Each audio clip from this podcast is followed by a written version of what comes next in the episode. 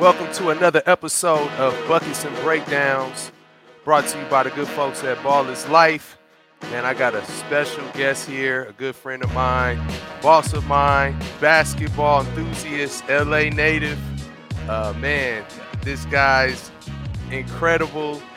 Played for Syracuse High uh, College, Inglewood High School. I'm sorry, but uh, even more so right now, he's been doing amazing things. He's also been an assistant coach with the USC Trojans, and now the head coach of the G League Ignite. My buddy, my pal, also my boss as well, uh, Mr. Jason Hart. Welcome. T. For those that don't know, his nickname is T. hey, what's going on, brother? I appreciate you having me on the show, man. You know, anytime we get to chop it up about life and basketball, yeah. that's what it's about for us. And um, happy you doing your thing as well. And let's get it going, baby. Let's talk this basketball. You know, I appreciate you more than you know, uh, and always love. We, we talk all the time, man, and this is long overdue.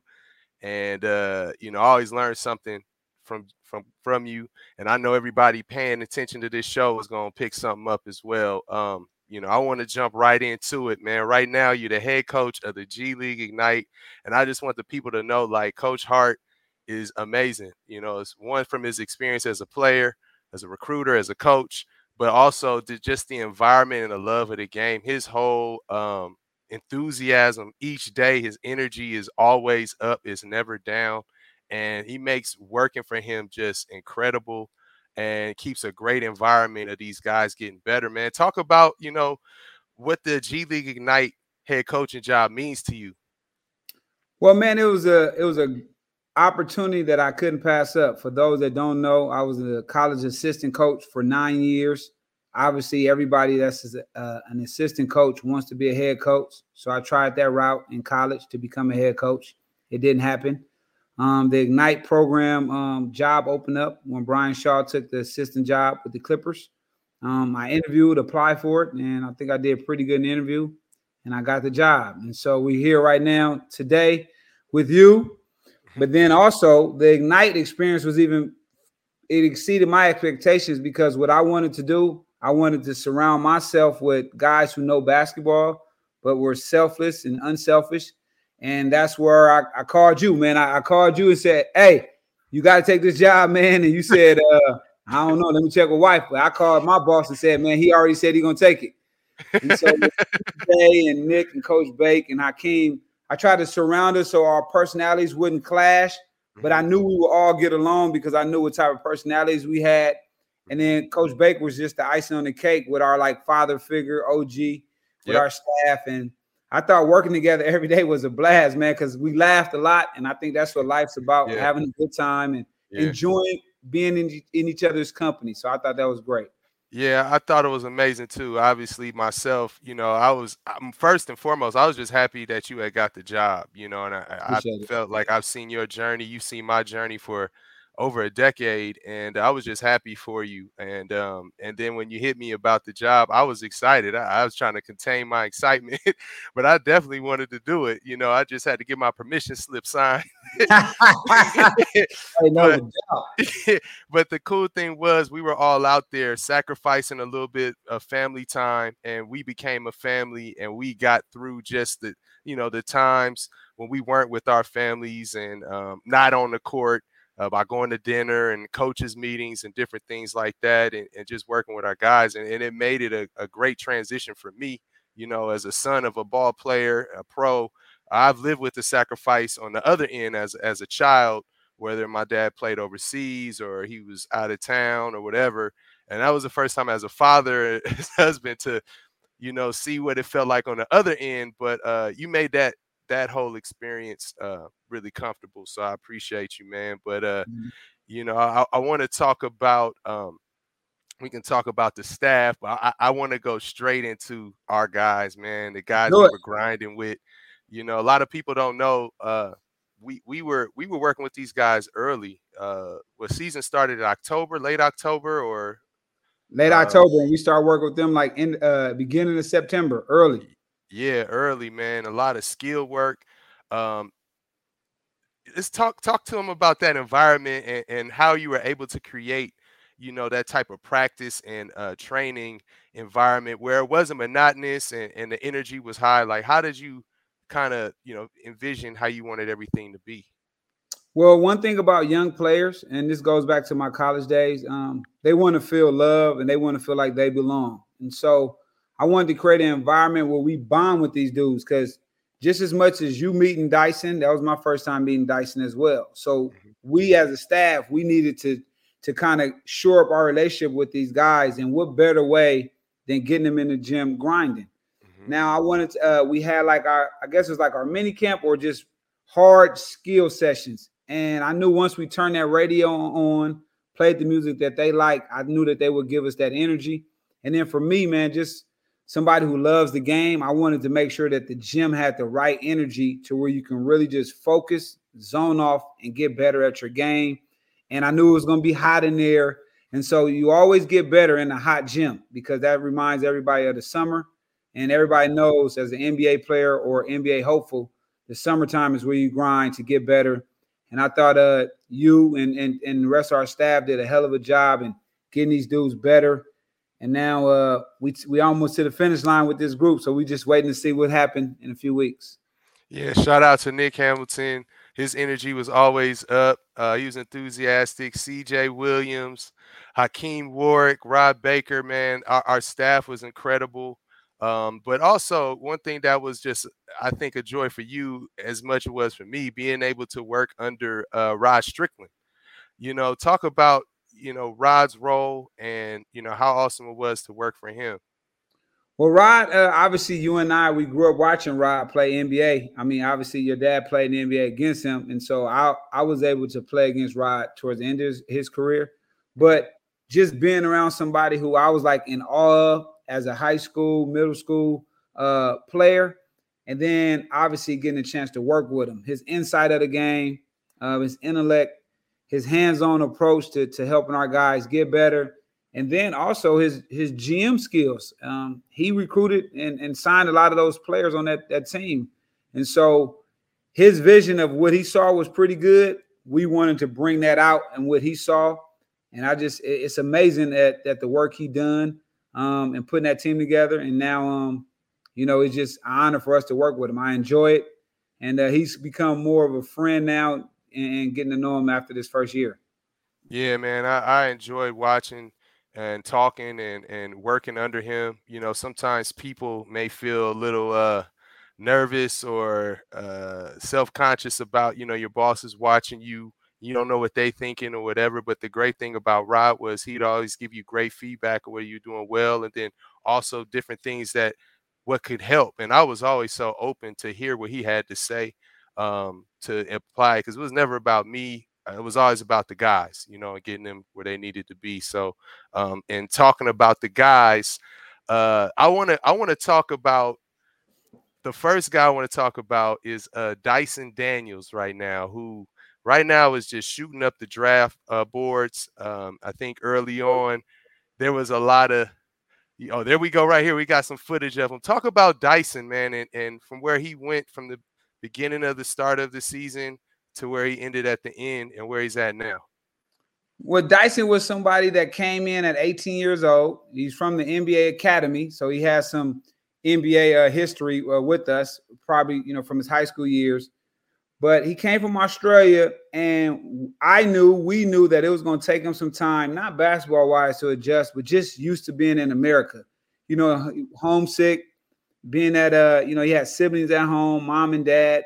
He took a journey to America and he trusted us. And so it was our job to get him as comfortable as possible and get him up to speed. Now, for those that don't know, it Dyson, his the basketball started off a little slow, a little, a little rocky. He was used to be a little nervous at times, sometimes probably a little unsure of himself. But um, you know, our, our staff continue to work with him and uh, continue to put him in the position to succeed. And we allowed him to play through all his mistakes. And when you have that combination, um, you can't do nothing but get better. And that was the environment. It was always promoting to get better. And I thought he showed tremendous growth throughout the year. And obviously, towards the end of the year, he just took his game to a whole nother level. Yeah, I agree. And you know, as being an assistant, we were all hands on with him. uh, whether it was showing film before practice, after practice, late night shooting, uh, before the games. Uh, but I would say you probably coached him the hardest, maybe because yes. you guys played the same position. Mm-hmm. Um, you know, it, it, talk about that and, and why you felt like he needed that extra, you know, push. That's what he needed. He needed an extra push, and I sacrificed. I want to say our relationship because I thought we have. I think we do have a good relationship, but I needed him to become who we thought he can become. I mean, this is a one and done process. So we didn't have a whole bunch of time of him getting warmed up. We had to get him up to speed and, and playing at a high level early. And so I, I did coach him real hard because I seen his potential. Sometimes he probably didn't see it. And so I tried to bring it out of him every day in practice and in games. And um, I thought coaching him hard but fair led to him playing having a really good year. And um, now he's off and running. So if one thing ever he remember me is that I, I, I made him accountable to be a really good player every single day in practice and in games, and uh, that's how he grew. Yeah, I love the way you coached him. I love the way our staff kind of put our arm around him. Our vets were great. Um, you know, as you remember early on, he was really quiet, like you said, maybe a little unsure of himself. But through the development process, the games, the film, by the end, man, this dude was posting little guys up. You know, he's a big guard. A lot of people had doubts about him playing point. We didn't. We believed in it. And um, now he's he, he's one of the most sought out prospects in this draft. But I, I also thought what was cool about him was, you know, he got more vocal. He started to have his swag. Uh, he started posting guys up. He started uh, looking to score a little bit, but also played really selfless. I mean, blocking shots, defending. Uh, talk about like some of his attributes and what are the favorite parts of his game to you. Well, the favorite part of his game for me, man, is his defense. I think that Dyson is the best defensive guard in the draft. And I'm not, you know, saying it because we coached him, but I'm just looking at what they have in the draft and watching him guard pros. Um, he's the best defensive guard in the draft. And then basketball wise, um, he's able to do a little bit of everything. He can pass, he can defend, he can shoot it. He's athletic, he's smart, he has a high IQ, um, and he's continued to grow in this game. I mean, he was one of those players to where you knew what you was going to get each game, and then watching him grow towards the end of the year offensively, just it, it started to wow us. And then he understood he was a big guard, like you always tell him, and mm-hmm. then he started to embrace that contact, and now it's you know, he's playing downhill. When he gets drafted and whatever team he go to, he, he will uh, do some of the things we watched him do all year. Yeah, I agree, man. I think that's the benefit of, of joining the Ignite is you get a head start to the uh, offensive schemes that you're going to see or the offensive sets, the the defensive schemes that you need to be prepared for, whether it's off ball, on ball, uh, guarding pick and rolls, um, and what I love about him is, like you said, his defense. I think with the positionless basketball, he can guard one through four. Um, you know, he's looking to make the right play. Uh, he's selfless. He getting passing lanes. He can block shots. Uh, his touch, I, I, love all of that. And he plays oh. with his eyes up. Yeah, his floater is incredible. And then you know what? He started dunking on people. He started getting up, and that's hey, what I was excited about. hey man, you, you you said the whole time you gotta dunk the ball, Dyson. You gotta dunk the ball. And that's the prime example of us encouraging him to do it, but mm-hmm. He getting feeling comfortable and doing it in game. And so now that's the that's growth. We watch him grow, and that's the only thing we're here for is to see these guys get better. And uh the coaching, man, it, it, it was paying off, and we happy that you know he's taking that next step. And see, and another thing I want to talk about with the Ignite program, which is so awesome that I, I don't think a lot of people understand completely yet, is that these guys are going up against grown men. They just got out of high school. You know, they're one and done prospects, but they're playing against guys that have three years NBA experience, guys that have been through training camps overseas. You know, uh, we were playing against Kuminga, who's what the number seven pick, right? He played. Yep. We played against him about three times. And yep. you know, these guys aren't going against guys that are just, you know, um, guys in D1 or mid majors where they can get their their stats up. You know, these dudes are guys they're taking real fades. So um, one of my other favorite prospects that we were able to work with that was just fearless to me and just a hooper uh, was Jaden Hardy. Um, talk about Jaden, man, because you know I think he his position is very difficult. You know, the two spot, he's a combo, he can score it. Um, but talk about what you like about Jaden. Well, is, is this MarJon or Jaden? Oh, this might be MarJon. Uh oh. This is MarJon. Oh, okay. Well, let's talk about MarJon. We'll come back to Jaden. talk MarJon, about MarJon. Yeah, man, MarJon got an interesting story. Um, like you said, a lot of these guys come from high school. MarJon had a different path. MarJon came from junior college. Mm. And so Rod had seen him working out. I recruited him at USC. We offered him a scholarship. And, uh, and so he, he took a different path. He went to train and was getting prepared for the draft after high school. When COVID hit, that shut down. So he had to reroute and, and do a different route to get here. So he chose Yakima Junior College where he played ball and he found his love. Now, after Yakima, T, he had every school in the country trying to sign him, but he knew what he wanted to do. He had bet on himself. He knew how good he could become. He chose ignite, which is, you know, coming from his spot, he, he rolled the dice again. So it was like his second time rolling the dice. And so obviously when, when, when we got him and we started working him out in the offseason in the summertime, we all knew that he had a chance to be special. And we wasn't surprised when the reaction of all the NBA teams when they started to he started to garner attention. Um, we just knew what we was looking at early. But yeah. he's a player that's a that's a typical big wing in the NBA. Uh, he can go off the dribble. He has long arms. He's a really, really good athlete, and he has a high motor. And and he has to become um, a better three point shooter like all of them. But he's a starting level wing uh, once everything comes together in the NBA, being that he has all the physical attributes. And then his main thing is, T, as you know, he can score without running plays for him. And I think in the NBA, the more players you have that can do that, it makes a coaching job that much easier. And that's how you get minutes by just going out there and playing and produce without plays called for you. Yeah, I agree, man. And you know what was so awesome about him is you're gonna laugh at this was sometimes we would forget how long he was out there because he was in such incredible shape. Right. You know, and he could run for days. You know, obviously defensively using his length, his size, his anticipation. You know, get block shots, but also just his knack for the ball, like a ball hawk, is that's a term that's not really used as much. Whether it was cutting, uh, whether it was running on the floor, offensive rebounds, um, just getting into an open area to make a shot, uh, driving the ball. Like I thought MarJon was a great utility for us, and we needed that. You know what yeah. I mean? And and what I love about him was his personality too. He was real mellow. He was real chill. Uh, but he he was vocal still, like quietly, like yo man, I'm trying to get some extra work. Can we get it in? Can we? you know, I love that about him.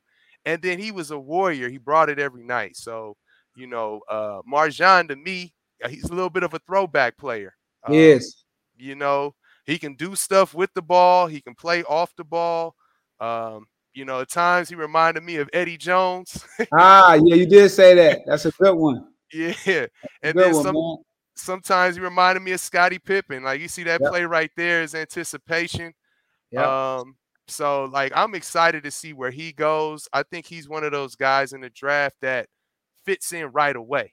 Right. And that's what I think is is so valuable about him and just also the program, man, because these guys are coming in knowing who they are. You know what I yeah. mean? They're not trying mm-hmm. to figure out, oh, I can't, I got to. No, the, the, the process is accelerated, I think, as a rookie, you know? So you know, I, I just wanted to talk about MarJon. Uh, I think he's going to be a steal in the draft.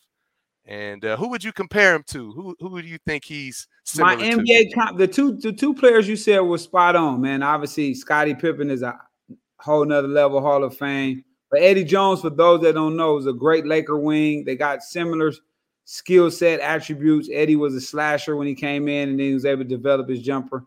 I have his trajectory going with Mikal Bridges. Um, mm, I think okay. um, three and D uh, player right away. Um, once he obviously get a consistent three point shot, which he will because he puts the work in, mm-hmm. but also the athleticism and being able to affect winning again without needing plays called for you. And I think that's a uh, that's a weapon that he has, and that's a strength that he utilizes, and he he understands how to play off of people.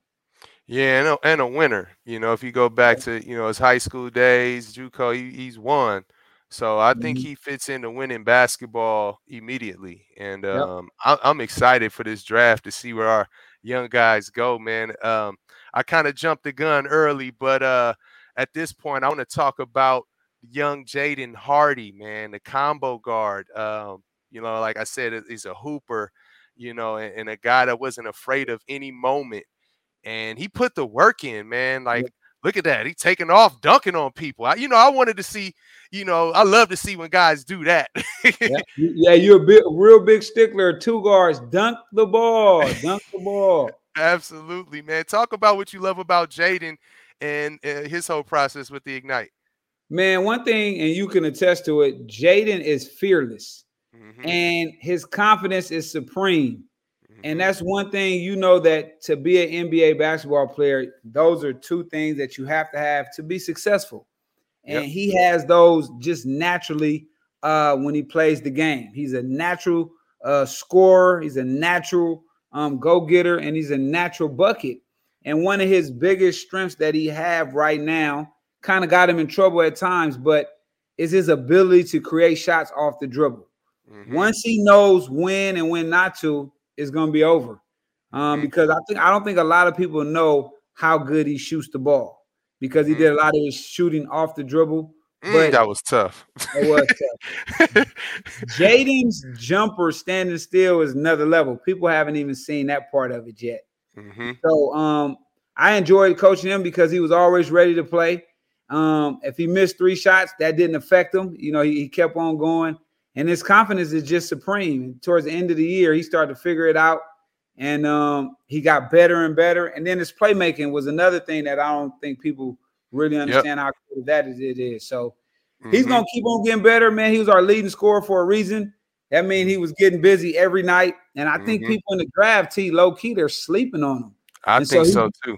Yeah, man. So he's becoming a sleeper, which is crazy. And that's only gonna um uh fuel his fire even more. Yeah, you know, one thing that I like that you did uh with him, that you saw in him, I think, you know, look, he he he knows he's good at everything he can do, right? But I thought you showcased him great off the ball as well, where he was moving off of pin downs, uh, double staggers, old school floppy plays, um, you know, box sets and stuff like that, where he can catch it and make a quick decision. And I thought that was something that is great to showcase NBA teams that he can do that, right? Mhm. Because he's got to be prepared for whatever. Who knows what team he's going to go to, what he's going to be asked to do. But to show that, hey, I can play off the ball and I can play on the ball, I think that was great that you were able to do that. Well, you know, with the talent level we had, and obviously a lot of guys being able to create off the dribble, it only right. We had to have everybody, you know, get their equal opportunity, but also, you know, if I get drafted to the Clippers, can I play with Paul George and Kawhi Leonard? If I get drafted to Brooklyn, can I play with Kyrie and KD? So we have to showcase these guys in all aspects, and that's how the game is now, man. Everybody is gonna uh, create for each other, and we want our guys to be ahead of the curve. But Jaden Yeah. Hardy is a bad dude. Uh, people are sleeping on this dude, man. He's a bad dude. Yeah, he's tough. He's tough. You know, he was always ready to work before Yep. practice, get extra shots up. You know, whether it was ones, remember we got the ones going in practice? Yep, he, yep. he wanted to get the ones in. He Mhm. never ran from the smoke. Mm-mm. And he had moments, real good moments where he was locking up. I think it was uh Brandon Boston we went up against Mhm. uh against the Clippers. He had some key Yeah. steals, some key plays to keep us in the game. Um, and I think that's a sleeper on him too. But like you said earlier about his uh his playmaking ability, I always wanted to encourage that and work on that because I knew that's going to be something that he was going to have to have at the next level. But I also felt like it was something that uh for him, I thought it was he didn't see maybe he did because we know his confidence, how good he was at it. You know what I mean? So I wanted to give him positive affirmation uh to continue to do it. And when Yeah, he did, it was incredible. It helped our team and it helped him as a player. And so that's when you get to a dead end. You know, we stressed it. When you get to a dead end, you can pass that ball, and he's a really good passer in tight quarters. And again, man, this his game is going to continue to grow. He averaged 19, four rebounds, and four assists um, in the G. Mm-hmm. One year out of high school. So just think about that, T. 19, 4 and 4. That's so tough. yeah, man, that's learning three seconds. That's that's a new three-point line. So you know he's going to uh, continue to uh, get better and better because he works, and when he does, we're not going to be surprised. Oh, absolutely, absolutely, because he does work. He, will shoot late at night. He'll come early, stay late. He wants to compete in practice, and as you know, we already established he's a hooper. Um, the the next player I, I want to talk about um, is truly the steal and is another sleeper right now. Uh, he's a bad M- MF. I ain't gonna say it, but I told him that every day, and has a lot of skill, uh, hustle, motor. Um, Michael Foster. Michael Foster. Let's let's talk. Let's show some Michael Foster. What what did you love about Mike Foster? Man, he was a grown man, and and you know what's crazy? T. He was 18 years old. His mm. first game for those that know, was against a guy named Serge Ibaka. And then yep. when Serge Ibaka got tired, they brought in Harry Giles. Yeah. And so you if you think about a college game, a college season, no college bigs was seeing Ooh. that type of skill uh, and, and and veteranness of that. And Mike, you know, held his own uh, against everybody. He averaged 17 and 8, two blocks. And his game got better and better as the season went along. And again, coming from high school, he played a lot with the ball. He played a lot on the perimeter, a lot of ball handling stuff.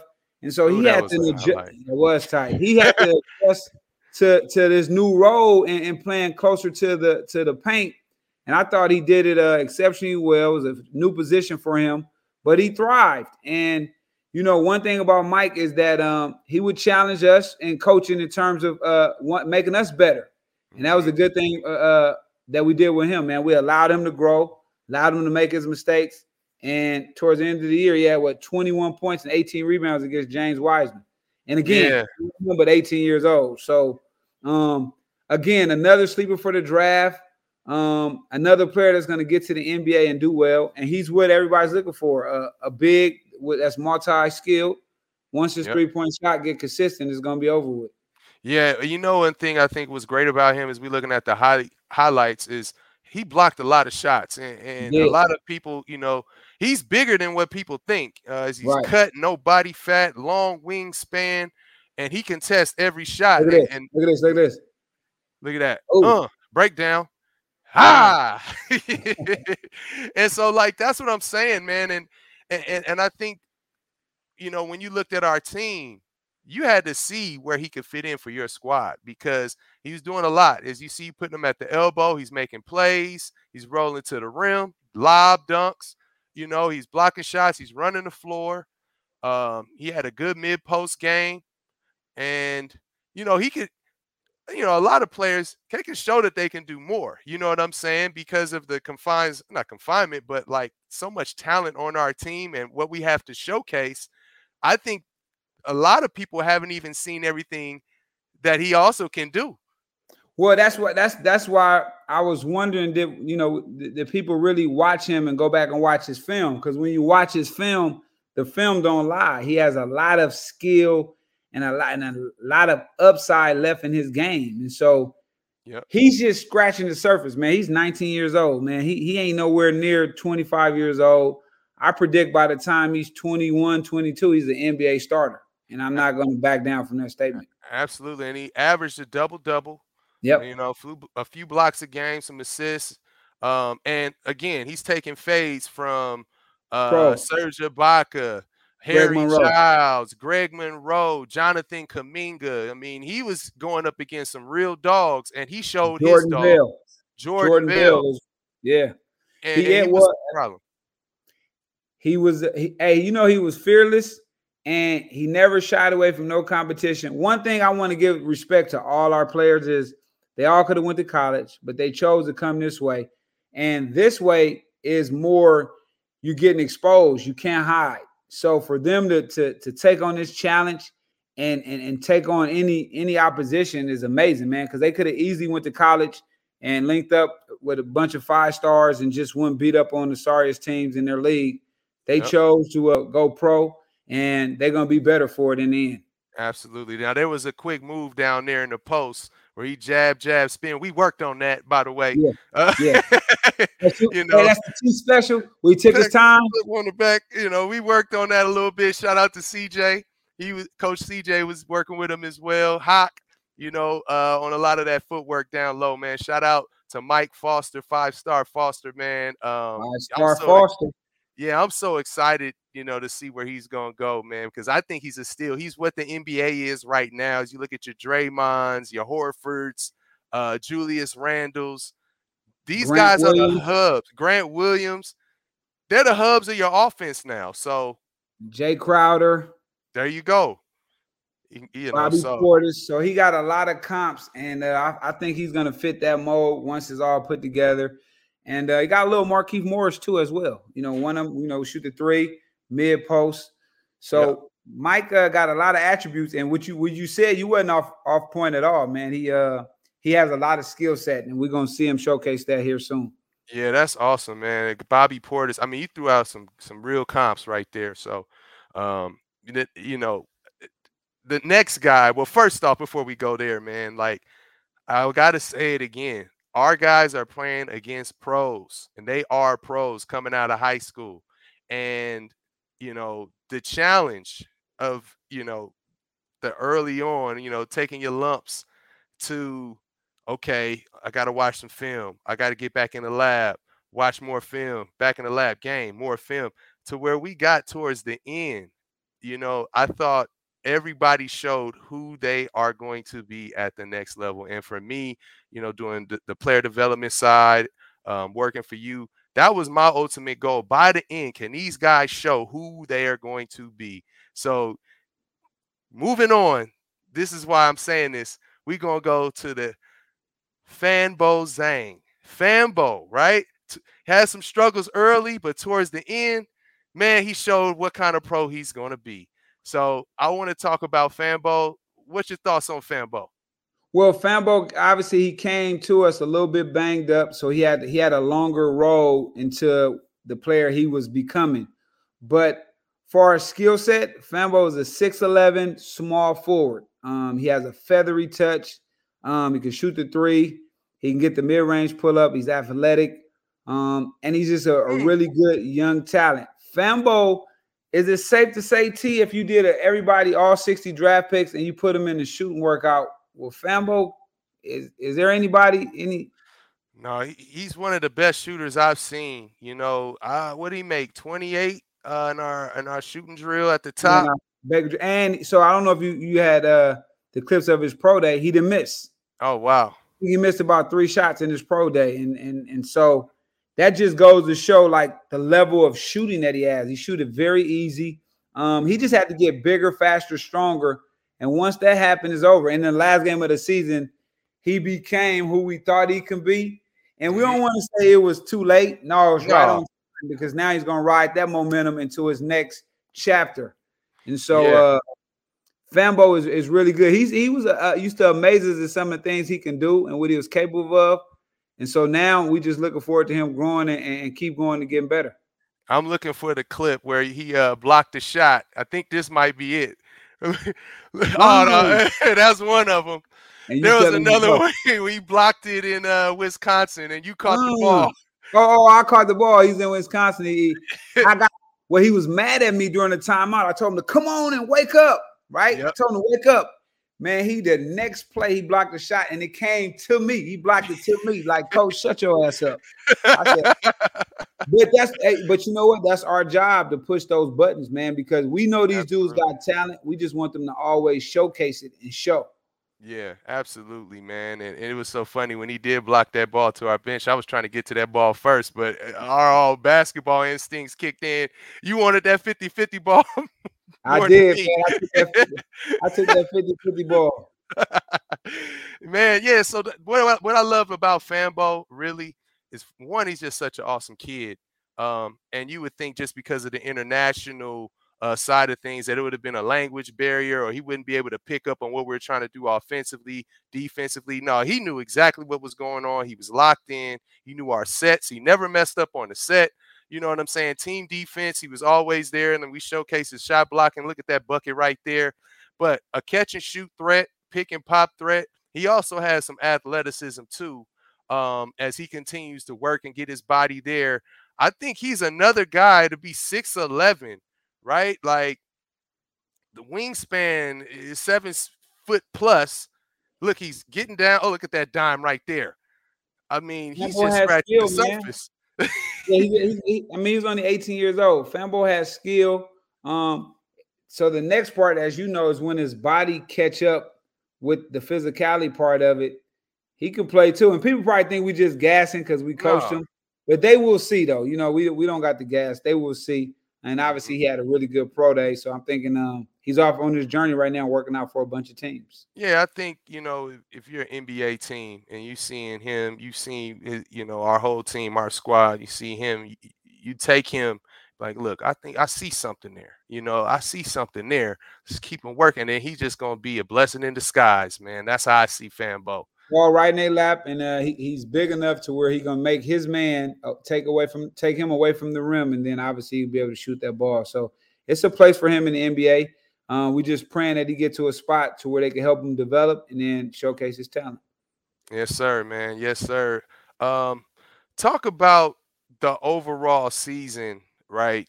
I kind of touched on it a little bit, but you know, from the start, the first game to where we went to the last game, because I think it was a beautiful journey, man. Talk about that. Well, man, you know, we we uh obviously we are, are we're competitors. And so our first game we played against Iowa, man, we got got the doors blew off us, man. I think mm-hmm. that was uh it wasn't eye-opening, but it was just letting our players know that we in for a journey. And that's where the trust started to come in and trusting our coaching but we stuck with it. We never gave up on this process as a staff. And then our players didn't either. I mean, they got pressed every game. Every game they was a target. Everybody wanted to make a statement versus them, but they never shied away. And the beauty of it all is they fought to the end and we got better as a team. So had we starting off now, say this was year two of that team, we'll probably come in the season start off going 10 and 0 just on right. how we built it up. And everybody started to understand what it was all about. And I was just proud of the journey, the ups and downs. But we had a good time through it all, man. We had we made sure we stayed, kept the fun, kept the light, and we had a good time through it all. Absolutely, absolutely. Now, you know, a lot of this is is about player development. Um, what I love about this uh, opportunity, uh, even like pre-draft and things like that, is you're able to give a cheat sheet to the league right? You have experience as a as a player in the NBA, and then you've also coached high school and you coach college. So you kind of understand where they're at psyche wise. You know, a lot of times in our heads we think we hear or whatever, but just talk about the importance uh, from your experience to you know what you implemented on the player development side. Basically, the importance of the player development and what you see in your philosophy with player development. Well, obviously, player development is number one in, in anything. Without that, I don't think you have any of the talents we're watching daily in the NBA. But for us, man, for me personally coming in, being that I just re- was removed from college, it was meeting these guys where they were. Mm-hmm. Right. I knew they wasn't coming in with the mindset of I'm a 10-year veteran. I know this. I knew that they was coming in from with a high school mentality where they was able to shoot all the balls. They had the ball in their hand the whole time. Everything was about them. So I wanted to meet them, meet them there and help them grow. And so a lot of times we would see a high school move or this that, and that was okay. It, that that didn't alarm me, but they was kids, they was babies, and we wanted to raise these dudes into men within seven seven months. So I knew that was going to be a process. But long as we kept them in the gym working, long as we kept them on the path of getting better and showing them video, showing them uh, make mistakes uh, in game and correcting them, I knew they can get better because they all had that elite level confidence and their belief in them. And they wanted to get better and get to the NBA. So I knew dragging them into the gym wouldn't be a problem. I knew they would be uh, self starters. And that's why they turned out to be a good group. Yeah. And I think it was awesome because none of our guys were lazy. You know, they right. wanted to get better. They knew we had the experience. Uh, and they, they were thirsty in a great way to get all the knowledge they could to get there. Um, I think what what's what's important too is that um, this this program it, it's new, it's different, and we're paving the way, right? Yes. As more guys are getting drafted, um, I think more of the younger guys are going to see that this is a great path to make it to the league. And as you look at uh, my man, uh, I'm sorry, I'm drawing a blank right now in Houston, Jalen Green, right? When he came in, I saw summer league. You was there, I was there. His first few games, he looked like he belonged right away. So you know, talk about like some of the alumni that have have gone through the Ignite. I mean, obviously, you know, we weren't there, but um, this is going to be a reoccurring thing of guys showing up looking like they're ready and belong. Well, the past alumni, they the one, they're the trendsetters, they, they're the groundbreakers. These guys set it off because they took the leap of faith and, and chose that over college. And so with obviously with Jalen Green being an elite level talent, um, he was a number two pick in the draft. And when he got drafted, I mean, he averaged 18 points as a rookie. Now, people will say, oh, that's easy. No, it's not. No, it's not. To do mm. that 18 points a game over 70 games, have four straight 30s, and then end the season with a couple 40s, that's that's another level. And that's yep. a testament to him playing against pros uh, prior to joining the NBA. And then you had Jonathan Kuminga.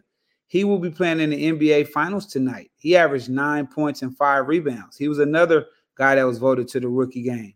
Um, he went to a team with a veteran team, so he had to earn his due. But he shot over 50% from the field, 65% from the free throw line, average over nine, and he's playing at a high level and he's playing with Hall of Famers. So yeah. just imagine his learning curve and and just imagine how he has to be ready and, and, and locked in and the knowledge that he's getting as a rookie. And then obviously you have Isaiah Todd, who was the 31st pick. He went to the Wizards. Um, another young talent who's still developing. Yep. And he's craft. He's gonna get better. And then Daishen Nix, he signed a yep. four-year deal with the Houston Rockets, point guard extraordinaire, um, similar to Andre Miller, young player, 20 years old in his prime, and not even in his prime yet, still young. And he's developing that skill set, and he's gonna take his game to the next level as he continues his journey. So those four guys paved the way for our group, and we just always have to give them a shout out because without them, me and you probably wouldn't even be here. Yeah, absolutely. And shout out to Daishen Nix because he did just win the NBA G League championship as well. I watched that game. Uh, mm-hmm. it, it, looked easy for him. So, you know, and, and I got a stat for you. Reef always give me the stat. I don't want to misquote him, but 40 to 50% of the entire NBA has played in the G League. So mm. it's not this this mindset, oh, the G League is weak. No, guys like Jordan Poole uh, uh, crafted his, his game out there. Gary Payton II, uh, Giannis Antetokounmpo, uh, Pascal Siakam. Like everybody comes through there to get some bump, yep. regardless of who you are. Robert Williams, another player, Marcus Smart, all these guys and came through to get some bump. And it's not a step down; it's a yeah. step up. Yeah. All right. And then when you get drafted and you go down there, they send you for a reason to to get better and you just so happen to play against the Ignite as well. So uh, great basketball in that league.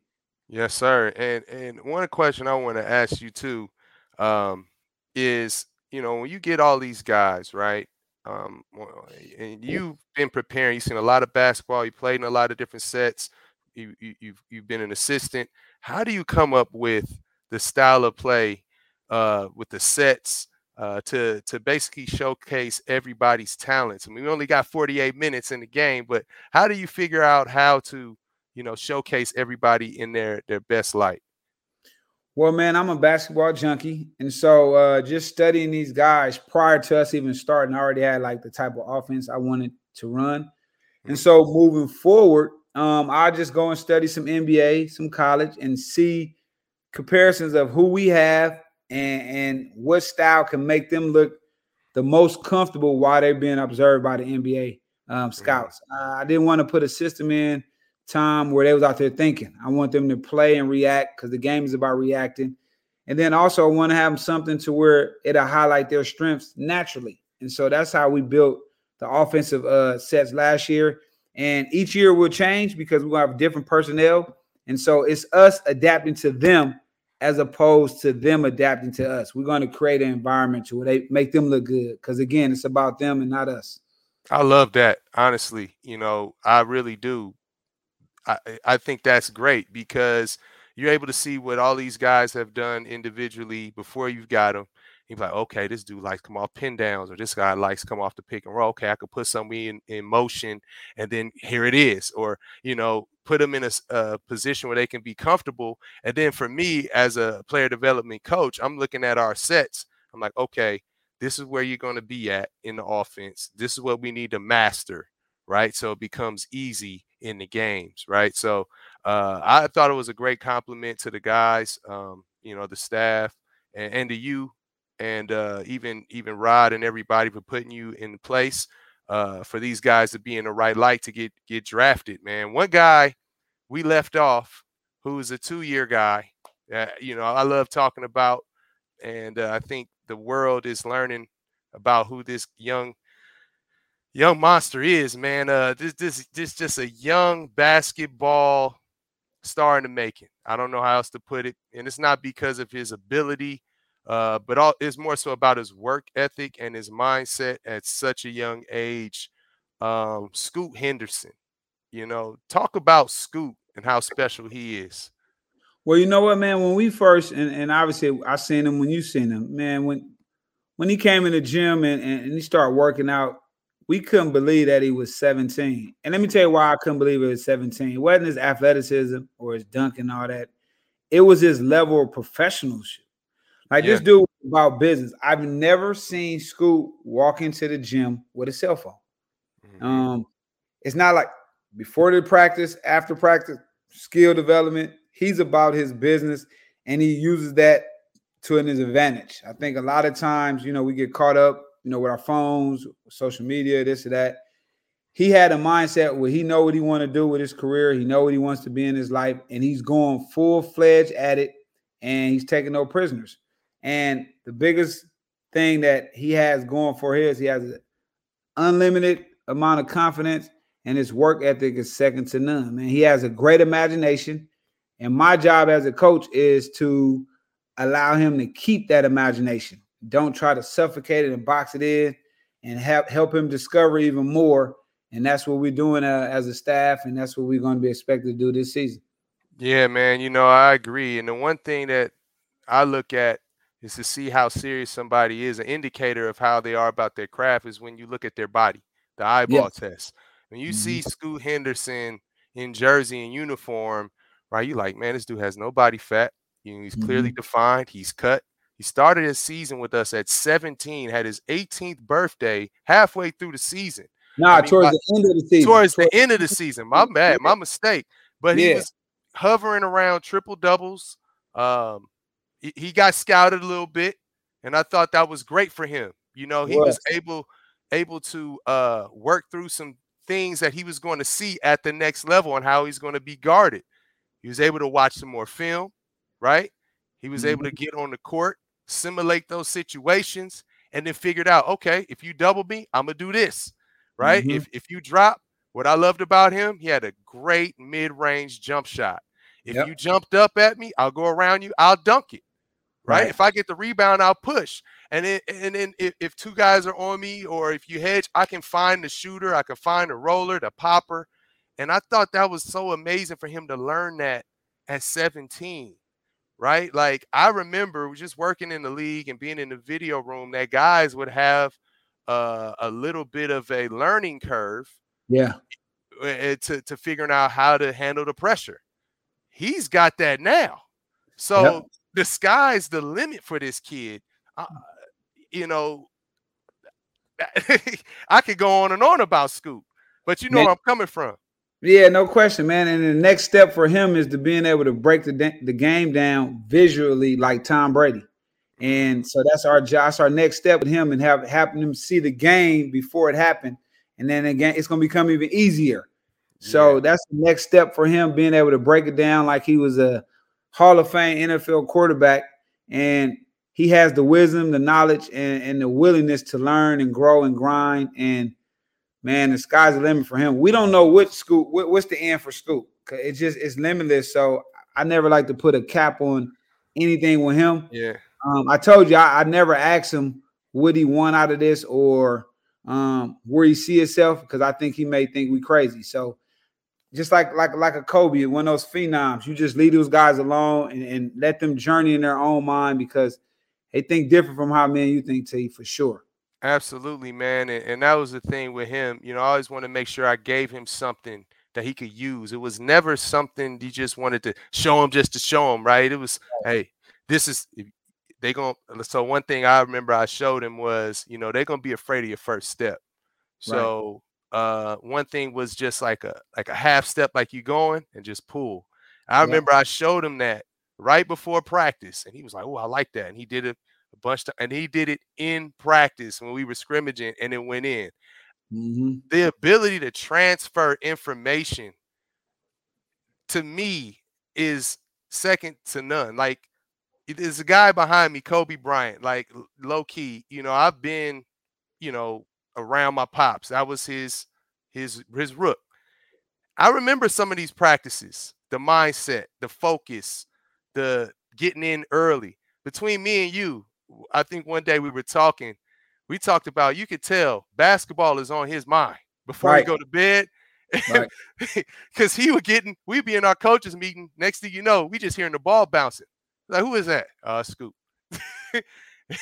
and we, know? and that's a sign of a true hooper. Like, you know, you you whatever you thought about before you went to bed, you woke up that next morning like, oh, I'm on that. And not saying none of the other players was on that, but right, he just had that ability, and, and he was in there working out by himself, and that's something that he would do. So that means nobody is can dictate his dream. He's not going to wait on anybody. And for to, for a young guy to be on that away from his parents, away from his family, by himself, shit, I don't know if we'll ever probably see it again. I mean, Ooh, that was tough.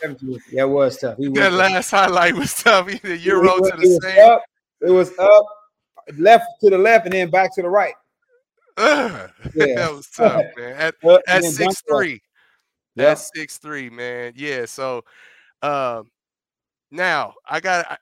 We done talked about the ignite. Now I want to just talk hoop with you, man, because you know we talk hoop. Who is your favorite player of all time? Your favorite player, not because of what everybody else saying. Who's your favorite player? Magic Johnson.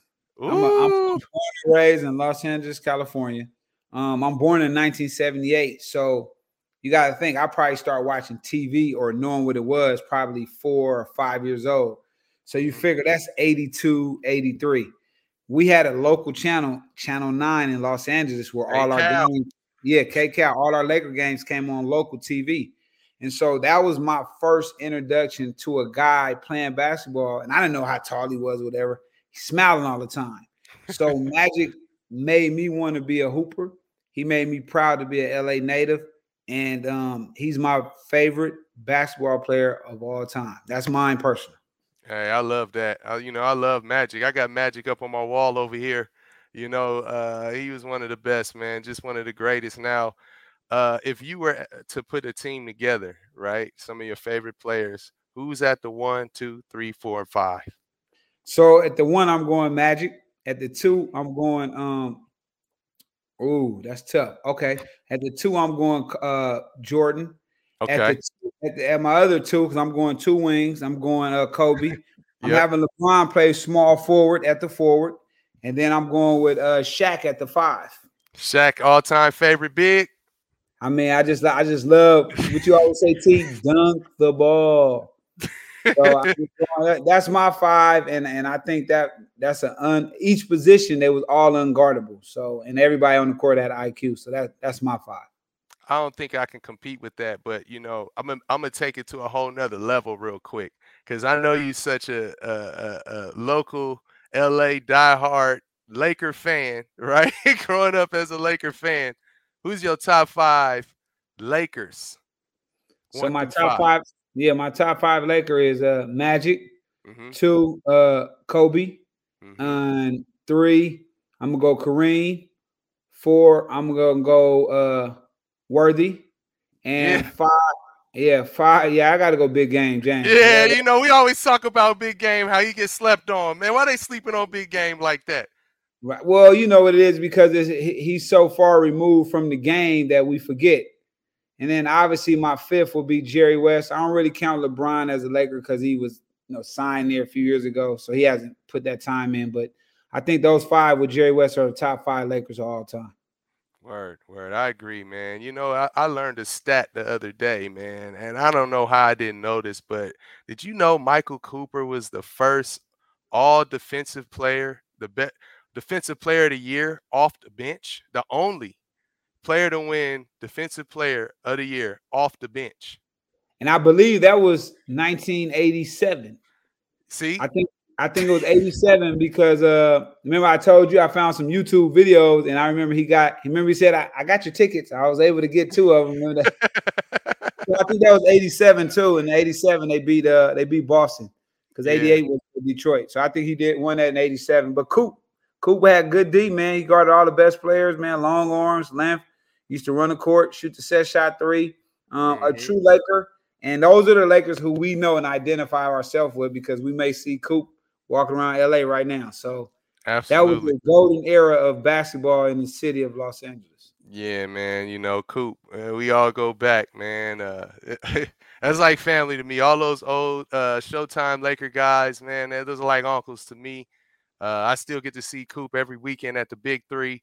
Uh, you know, he, he he shows a lot of love, and guess what? He still wears the high socks daily. That's crazy. That's crazy. daily, and um, so under his pants, he under his, one day I had my phone out. I said, "Coop, man, everybody wants to know: Do you still have on the high socks? Do you still rock them?" He said, "What? Of course." He pulled his pant leg up, and the high socks were still there, man. I, I wonder why. Is it? Do we think his legs are cold? I mean, why does he wear it with pants on?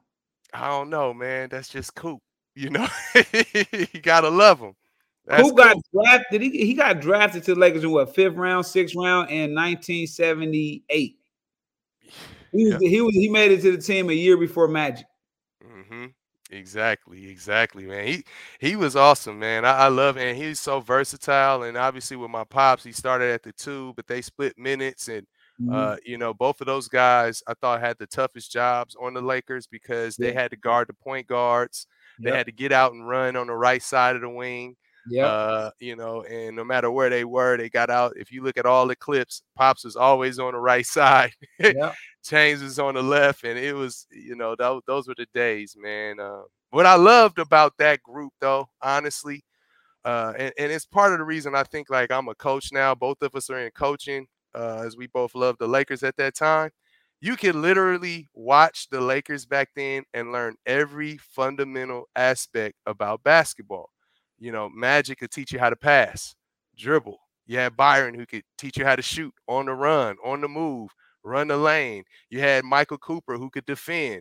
You had AC Green who would rebound, right? You had uh, James Worthy that could show you footwork down low, right? And this is unconsciously thinking. We're not even really thinking it. And uh, by the way, when I worked for the Lakers, was so awesome. James used to come to practices and work with the guys with their footwork and he taught me something with his sweep leg, which you know what I'm talking about. I, I I pass that on to everybody, by the way, that I get to work with. But uh, and then Kareem, you know, obviously the sky hook, the best post move of all time. Now, that was some, look, look at those players. But T, you you remember I put in with us, we had the low live for the for got we started we started from yep. Lakers. We ran that right in 2022. And so I used to be like, T, I found a live that and we never got a chance to do a Coop's live play where Magic will pop strong corner, and mm-hmm. then Coop will throw it to Magic corner, and he'd come off the live out of the out of the uh, SOB. So yep. we got to put that in. With we never got to do it with Scoot, but that's you know the, they still the plays they run are still transferable to today. Um, yep. I put two in, and obviously uh the level of high IQ that they had was just uh, second to none. So probably one of the greatest teams, if not all time, top five for sure. For sure, one of my favorites. And you know, it's funny, you know, because you know Dyson was a six seven point guard, so there was some clips we showed in the highlights where it looked like Magic, where he had that lob where he kept it high, uh, you know. So mm-hmm. shout out to you, man, and just your history of the game and, and being a student of the game, but also just applying some of the old school stuff in today's game, where we were running floppy, uh, you know, the low lob play stuff like that, man. I, I really appreciated that. And and if anybody was watching us and you you came from those days, you was like, hey man, they ran a low lob. Like yeah. you know, that's awesome, man. That's awesome. But you know, I, I don't want to hold you too much, man. Um, but I just appreciate your time, just breaking it down uh for our for the fans. Uh, the young guys we got that are about to get drafted and graduate into being yep. pros. They've already been pros, but their dreams are going to come true. Uh, you got anything you want to sign off with, or anything you want the people to know? Yeah, man. I just want to say uh, that I'm very appreciative of, of just you know us giving this getting this opportunity. Shareef Abdur-Rahim, uh, him and uh, Rod, they came with this idea for the Ignite program, and I think we're doing a good job in uh, turning the program into a desirable destination for young talent. And uh, again, I'm just appreciative that we got this opportunity. Um, we can't blow it, and I think with our work ethic and our desire to see these young men get better, the program is going to keep going and then I'll see you in uh, New York, man, on uh, June 20th, man. We got more work to do. So I'll yeah, see you in, yeah. on the 20th. I'm looking forward to it, man. Uh, we will be back with the Ignite. Um, I- am so happy for our young guys getting a chance to have their dreams come true. And then the, the young guys that will be a part of the Ignite uh, the next year that we will be grooming to be the next batch of pros. Uh, Coach, I appreciate your time, man. Thank you. Um, and man, yeah, I'll see you soon. Can't wait to get back on the court with you. All right, brother. Have a good one. I holla. Yes, sir. Shout out. That's the end of the episode of Buckets and Breakdowns. We we came back from our uh, full time out, and we back on the court. So stay tuned.